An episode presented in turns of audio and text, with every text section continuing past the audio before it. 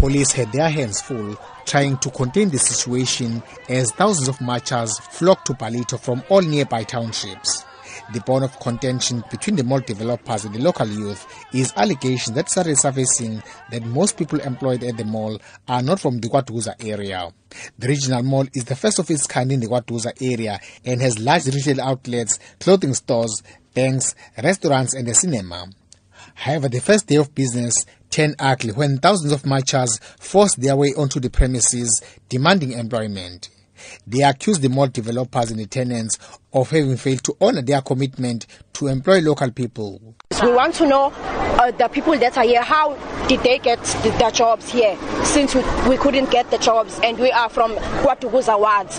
And we were told by our councillors that we will get the job, only the KwaDukuza wards, only.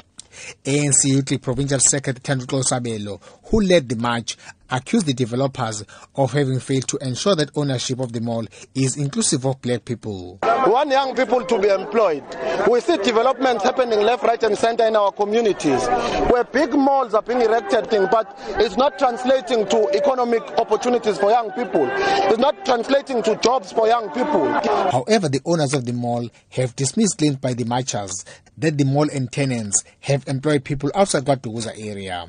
Patrick Flanagal is the chairman of the Flanagal and Gerard Development and Investment, the owners of the mall. And there we have about 2,000 people working here. Some of them will come from elsewhere because people like the Edgars and the Woolworths and the Checkers have got to bring some experienced people.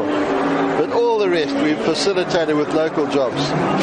We've got artworks in the centre, all done by township artists. Because of the unemployment, there's an expectation that is raised for jobs. Mayor Ricardo Mthembu said the mall will bring much needed revenue in the form of rates while also creating jobs for thousands of local people. The marchers gave the developers 14 days to respond to their demands. The march ended with no further incidents other than the earlier vandalism of boom gates and the mall's flower garden. I'm Vusi Makhosini in Ballito.